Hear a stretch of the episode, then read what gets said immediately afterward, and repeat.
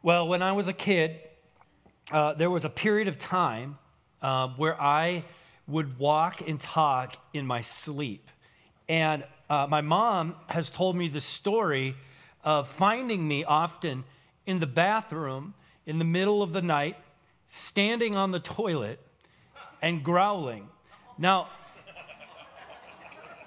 so she would, you know, wake up and what is going on? And she would come in the bathroom, and there I would be. And when she would try to talk to me, I would just growl at her or something until she would tell me, just go back to bed. And then I would just go back to bed. Like I just got down from the toilet and I went back to bed. I did. I confirmed this story with my mom this week. This is a real thing that would happen to me when I was a, a kid. And, and this has happened, you know, periodically throughout, not just when I was a young kid. When Kristen and I were uh, married early in our marriage, there was a night where I sat up really abruptly in the middle of the night and I shook her awake and I reached out my hand and I said, My name is Ryan Lunsford. It's nice to meet you. And I shook her hand and I went back to bed. Uh, she often reminds me of this uh, to this day. Just recently, get this, just recently, I woke up in the middle of the night, or I thought I woke up. I didn't know what was going on, but I woke up, and I swear Tyler Gano was standing next to my bed. Now, if you don't know Tyler, he's he's part of our church here. He he was he was. Were you in my room on Tuesday on a, like a 2 a.m. Because I swear Tyler was standing next to my bed, and I was freaked out. So I grabbed my pillow and I threw it across the room, thinking that would take care of it. And uh, because Tyler's soft, and I figured, well, I can knock him over with a pillow. Just kidding. But I went back to bed, and I woke up the next morning. I'm like, oh my gosh, was that real? Did that actually happen? Did I actually throw a pillow? And I got up to go to the bathroom, and there was my pillow across the room, right? It was so weird. Seriously, Tyler, were you in my room? Where are you, man? Were you in my room? No, you weren't in my room. All right. Now, look, now here's the thing I've had some strange things happen in my sleep. You maybe have too. Or maybe you live with someone who has strange things happen in their sleep. But there's one person that I'm, I'm i know of uh, that happens to have one of the strangest things happen to him in his life. He's one of my all time favorite comedians. His name is Mike Birbiglia. And Mike has garnered the public's attention over the last couple of years because he is one of the best storytelling comedians in the world. Uh, he most recently did a show on Broadway and then traveled the country, The Old Man and the Pool. And in his special that was released a few years ago, the new one, Birbiglia tells of one of the most outrageous stories I've ever heard of somebody sleeping. He tells about the fact that he has this sleeping disorder called REM sleep behavior disorder. Essentially, when Birbiglia goes to sleep at night, he has the very possible chance of severely injuring himself. The sleeping disorder will cause him to do things that nobody would ever do in their right mind. Nobody would ever do it.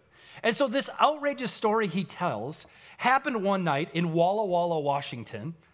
And Birbiglia was there to do a show, and he went to sleep one night, and he woke up bleeding on the front lawn of the La Quinta Inn he was sleeping in. Now, come to find out, shortly before he woke up on the front lawn bleeding, he had thrown himself through a window of the second floor. And he was dead asleep during the whole time. He walked out the door of his room and threw and threw himself through a window. And I don't mean like an open window. I mean like a double paned window. Cut his leg, had to have 33 stitches, glass all over him. And today, Birbiglia tells the story that he takes medication for this disorder, but also at night, he sleeps in a full sleeping bag zipped up to his neck, and he wears mittens to bed because he might do something crazy again in his sleep. Now, I tell you all this, and you may be wondering what does somebody jumping out of a two story building in the middle of the night have anything to do with the book of Acts? Well, I promise you that it actually does, because crazy things happen when we're asleep. I mean, you, you've woken up from dreams before, right? And went like, what was that all about? Right? Which dreams are weird because it's you telling you a story that you would never tell anybody else. It's bizarre. Crazy things happen when we're asleep, and believe it or not, Mike Birbiglia wasn't actually the first person to fall out of a window while he was sleeping. Okay, so with that in mind, grab your phone if you haven't done so. uh, open up the YouVersion Bible app. You can follow along with everything I'm going to cover this morning. Or if you've got your Bible with you, we're going to be in Acts chapter 20. Jumping into Acts chapter 20 today. Last week, uh, if you were with us, we left off with Paul leaving Ephesus after he spent more than two years in the city. And his time there is some of the strangest that he has in any other city. From millions of dollars worth of magic and sorcery books being burned into a riot uh, filled with 25,000 people in an amphitheater screaming the, the, the, shout, Great is Artemis, over these little mini silver figurines that this one guy, Demetrius, isn't selling. The strangest things, dramatic things are happening in the city of Ephesus. And it's Paul's decision and the church's decision for him to move on. Now, Paul is on a mission in this third missionary journey. This is the third time that Paul is traveling through the known world in the Roman Empire in his life. And he is going from city to city, church to church. He's encouraging them, he is teaching, he's preaching. But this time, he has a mission. He's actually going not only to do that, but also to raise some money to bring back to the church in Jerusalem, because the church in Jerusalem is really suffering. They're under heavy persecution, they're very poor. And so he's going around to these Greek churches asking if they will help support this. There's also something about this missionary trip that Paul seems to understand. It seems like Paul realizes this might be my last go round. And so as he goes from church to church, he does something a little bit different than normal. And that's where we're going to pick up the story in Acts chapter 20, verses 1 through 6. When the uproar was over, Paul sent for the believers and encouraged them. Then he said goodbye and he left for Macedonia. While there, he encouraged the believers in all the towns he passed through. Then he traveled down to Greece, where he stayed for three months. He was preparing to sail back to Syria when he discovered a plot by some Jews against his life, so he ter- decided to return through Macedonia. Several men were traveling with him. This was, not, this was not normal for Paul. Paul tended to travel alone or with one companion, but in this case, several men are traveling with him. There were, they were Sopater, son of Pyrrhus from Berea, Aristarchus and Secundus from Thessalonica, Gaius from Derbe, Timothy, and Tychicus and Trophimus from the province of Asia. They went on ahead and waited for us at Troas. After the Passover ended, we boarded a ship at Philippi in Macedonia, and five days later joined them in Troas, where we stayed a week. Now, Paul, again, is on this mission through Macedonia to Greece to raise money, to encourage the churches. But then he does this curious thing where he doesn't just travel by himself or with a companion. He brings all of these other people from all the different churches that he visits, and they all end up in this one place called Troas.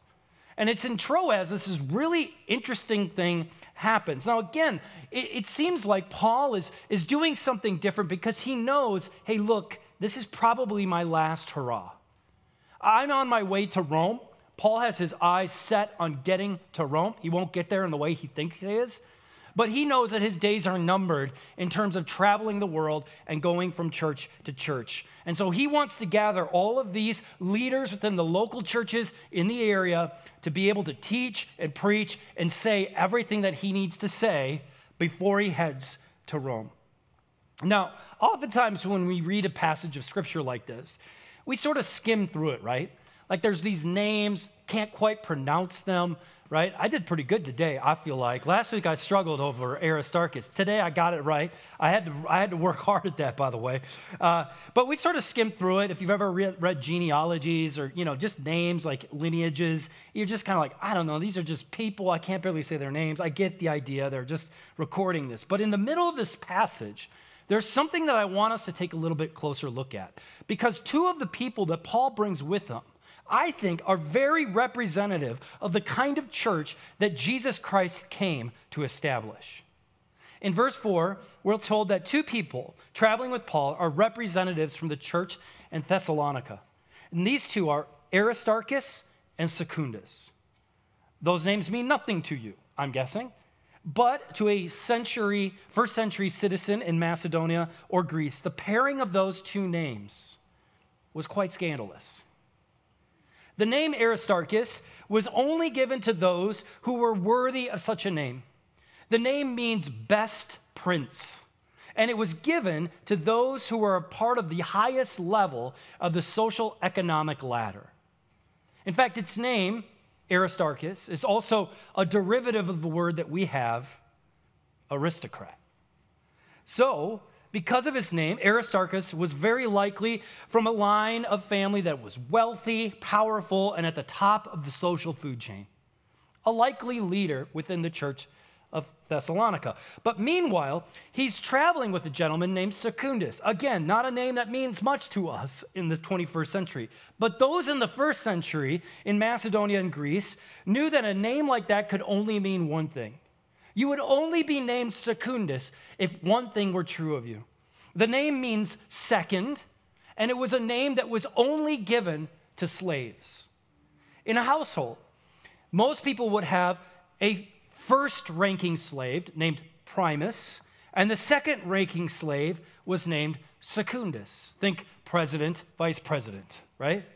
Now, back in Acts 19, Luke tells us that as the good news is spreading through Ephesus and Greece and Macedonia, he says that it is having a powerful effect in the world.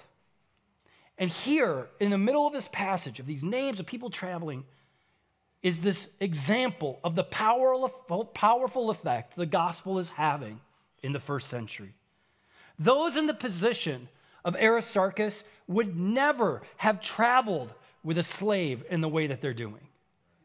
Those in the position of Aristarchus would never have been seen in the public square with a man named Secundus. And Secundus would never have had the opportunity to do what he's doing in Acts 20. But the gospel of Jesus Christ breaks the barriers. The aristocrat and the slave, they work together. They serve together, they travel together, and they lead together. And I just want to take a moment to tell you again that if you are a follower of Jesus Christ, you are called to stop making barriers. And not only are you called to stop making them, but you are called to be a person who breaks them down. The barriers in our world that separate us, they don't exist in the kingdom of God, or they shouldn't exist in the kingdom of God. In the kingdom of God, there are no racial barriers. In the kingdom of God, there are no economic barriers. There are no social barriers. We are all one in Jesus Christ. And so, as Paul is traveling through Macedonia and Greece, it's not just about what he's saying that God, that God wants to prove and show to the churches he goes to, it's also about the people he's bringing with him. Aristarchus and Secundus are just one example of the many ways that God is bridging the gap between uh, people who have often been separated and created barriers between them, and he's still doing it today. And so, with this odd, compilation of companions, Paul eventually makes his way to Troas in southern Greece. And it is there that the strangeness of his missionary work continues. Verse 7.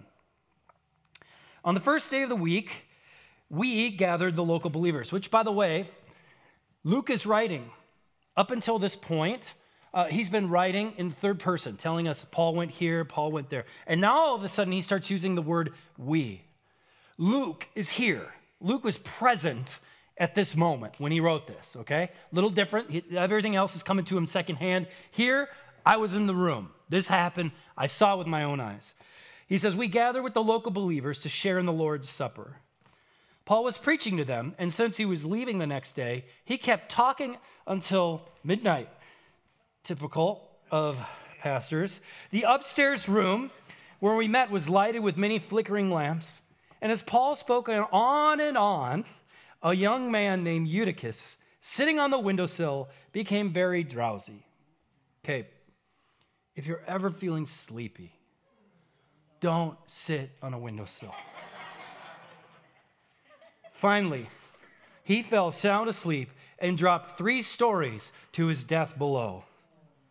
Paul went down, bent over him, took him into his arms. Don't worry, he said, he's alive. Then they all went back upstairs, shared in the Lord's Supper, and ate together. Paul continued talking to them until dawn, and then he left. Meanwhile, the young man was taken home alive and well, and everyone was greatly relieved. You know, Paul is known for many things, but his bedside manner, I don't think it was real good. Now, first off, it should be mentioned that this is actually one of the first recorded moments we have in the scriptures of the church meeting together on a Sunday. Now, that was very specific, right? Uh, most people uh, who are Jewish, at least, they met for church on Saturdays. That's the Sabbath. But the church decided, no, we're going to meet on Sundays for a few reasons. One being, well, a lot of them were Jewish, and so they continued to go to the temple and learn from the Old Testament or whatever and continue those. Uh, Paul makes it clear if you want to do that, you can keep doing that, and so many of them would. But also, well, Sunday's the day that Jesus rose from the dead, and they just figured, hey, look, this makes sense. We're Christians, we meet on Sundays. The problem is that Sundays in the first century in that Eastern culture was a day of work. Everybody had to work. And so you have these people gathering on a Sunday, like we do, but they've all worked a full day. And now Paul comes in and he wants to talk all through the night, right? Now, it's unlike our first century culture um, you, if you were Jewish, you would have taken Saturday off from work, but on that Sunday you would have worked. And so they would have had evening services where people spent the day working and whatever trade they had, and then they would come together and they would eat together and they would worship together and they would hear the Lord's teaching. But they also had to go to work the next day. So it was not normal for them to be, you know, teaching and worshiping and singing songs well into the night. But Paul seems to have a lot to say. And again, Paul knows this might be it for me.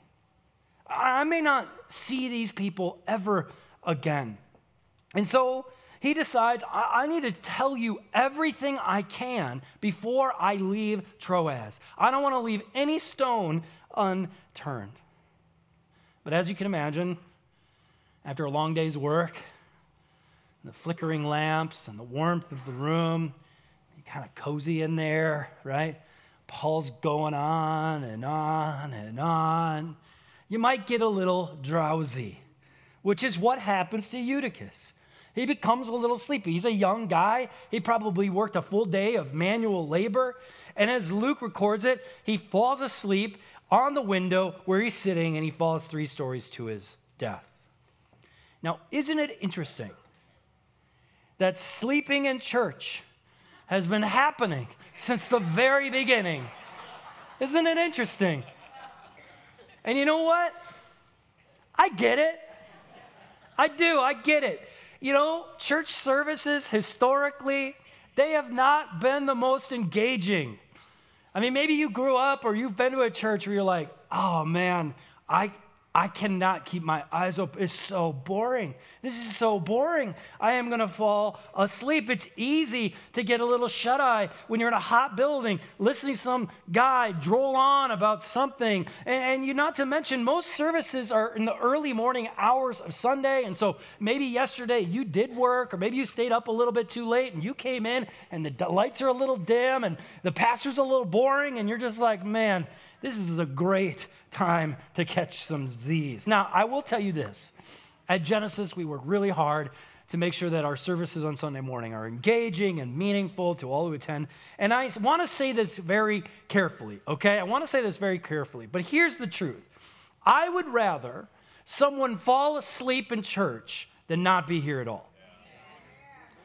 I say that very carefully, people, okay? But I would rather you come exhausted and catch a few Z's and miss a few things than to miss the whole thing.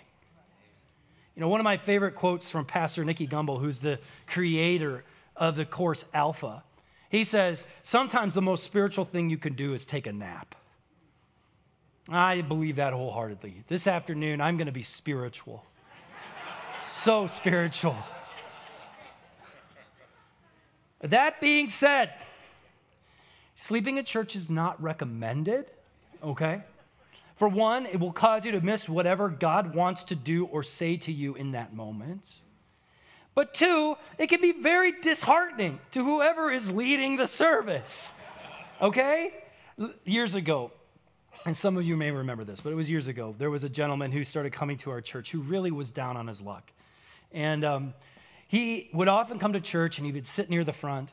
And uh, about five minutes into my message, he would fall dead asleep, which didn't really bother me until he started snoring. And I mean snoring. Do some of you remember this? Yes, some of you remember this, right? And it became so bad that we actually had to place people near him. So if he started snoring during the service, they would kind of nudge him, you know, like like you do with your husband, ladies. You're just like, shut up, right? Yeah, like just to kind of nudge him in, in case he started snoring. And truthfully, look, my heart went out to the guy. Like he was in a tough spot. But as a preacher, that was rough, man. That was rough. Not only did I realize that I was putting him to sleep five minutes into my preaching, but I also realized that the entire room knew I was putting him to sleep within five minutes of preaching. I digress. Okay, back to the story, okay? Paul is preaching in the middle of the night. Eutychus dozes off. He falls three stories out the window to his death. And as you can imagine, the service stops. Everybody goes to help Eutychus. And Paul doesn't seem to be all that concerned, though. I mean, he puts his arms around him and he says, Don't worry, he's alive. He's able to revive him somehow. The Holy Spirit is able to give him that power to do that. But here's the best part. And again, I kind of alluded to this earlier. Eutychus, he heads home, right? Rightly so. Like, dude, you need to go to bed, get some rest. You just died. That's good reason to go get a nice, good night's sleep. And Paul and everybody else, they go upstairs and they just continue where they left off. Paul's like, okay, nothing to see here, right? Like, let's, everyone back upstairs. I've got at least 45 more minutes of preaching until the sun comes up, right? Again, typical pastor. Like, I got stuff to say, and y'all need to hear it. But the whole scene is wild. This is so strange, and yet there's this nugget of truth in here that I believe God wants to speak to us all this morning. You know, I read this passage. I was like, God, you're going to have to you're going to have to work a little bit extra here. I don't know how to preach a guy falling out of a window. That's a tough one. But the more I read it, the more I studied, I realized, you know, when you're asleep, you're at your most vulnerable.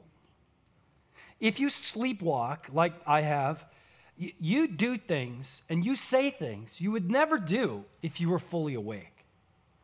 Mike Birbiglia, has to sleep in a sleeping bag pulled up to his neck while wearing mittens and taking medication so he doesn't do something in his sleep that he might regret. And you know, for Eutychus, whose name, by the way, means lucky, as soon as he dozed off, he lost control of his body and he fell to his death. Which is why we take the necessary precautions when we sleep, right? Like we sleep horizontal and in a large bed so we don't fall and break our arms during the night. We don't sleep in windows open three stories above the ground, right? Or at least you shouldn't do that. Again, this is fair warning, don't do it. But even dozing off in church, it's okay. You obviously need it. And like I said, I would rather you catch a few Z's here and miss some of it than miss the whole thing. But here's my greater concern. Here's what God, I think, wants to speak to us this morning is I'm concerned that Eutychus is actually a metaphor for many of us. I'm concerned that you may have dozed off in life and are on the edge of experiencing some serious consequences if you don't wake up. I'm concerned that we have lost sight or have the potential of losing sight of what God wants to do in and through us, and we are just sleepwalking our way through life. Sleep in church if you have to, sleep in church if you must. Just don't sleep through life. Catch a few Z's here. It's okay. Just don't sleepwalk your way through life. You know, Jesus is inviting you to be in a relationship with Him that will make you fully awake. In Ephesians 5, Paul is talking about what it means to walk in the light of Christ. And he tells the reader to carefully determine what pleases Jesus and to take no part in living in the darkness of the world. And then he finishes the section by saying this it's like an exhortation to those who are listening. He says, Awake, O sleeper, rise from the dead, and Christ will give you light. Wake up. You're sleepwalking through life and you're going through the steps and the motions and you are regretting everything that's happening. And there is a person who is alive and well who's inviting you into a relationship with him that will make you fully awake to the reality of this world. To make you fully awake that we are broken and sinful and we need a Savior to make us fully awake that we cannot do this work, this work of life on our own, but that we need God's help. To make us fully awake that on our own we just continue to step and trip and fumble and fall. But with God's help in a relationship with Him, He lights our path for us. He leads us to green pastures. Jesus is inviting us to be fully awake with him. Sleep in church if you must, okay? Just promise me. Do not sleep through your life. Jesus is inviting you to walk in the light of life, to be fully awake to the reality of the world and to the purpose that he has for your life. His greatest desire is for you to fully realize His love for you, to wake up to the fact that the Creator of the world came for you. He died for you to make you fully awake and alive in Him. He came to give you new life, to new life, to experience the fullness of who God is and what He is doing in the world. Jesus, like Paul, this morning desires to wrap his arms around you and say to you, Don't worry, you're alive. So sleep if you must in church. Just don't sleep through life. Take a step of faith. Accept the, the invitation into a relationship with your Lord and your Savior, Jesus Christ. Allow Him to make you fully awake. Let's pray.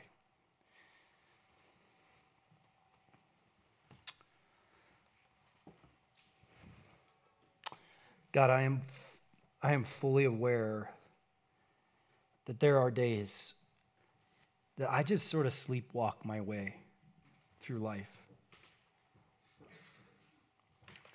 And so we are returning back to you this morning. And we ask Lord, that you, you would awake us. That we, that we would never sleepwalk our way through this life, but that we would walk with purpose. That we would walk with love in our hearts because of you. I know, God, there are people in this room right now who realize I've been sleeping through life.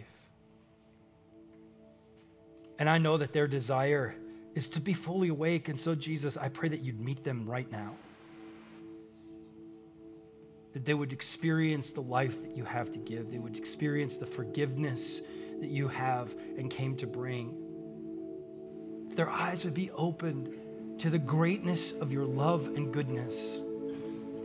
That God, yeah, maybe we fall asleep or doze off during church once in a while, but God, that we would never sleepwalk our way through this life, but that we would walk with you on purpose, on mission, ushering in the kingdom of God in every corner of the world that we enter into. I'm grateful, God, that Eutychus, that wasn't the end of his story that day. I have to imagine that his life was changed as a result of that that realizing I was dead, but now I'm alive, it changed everything.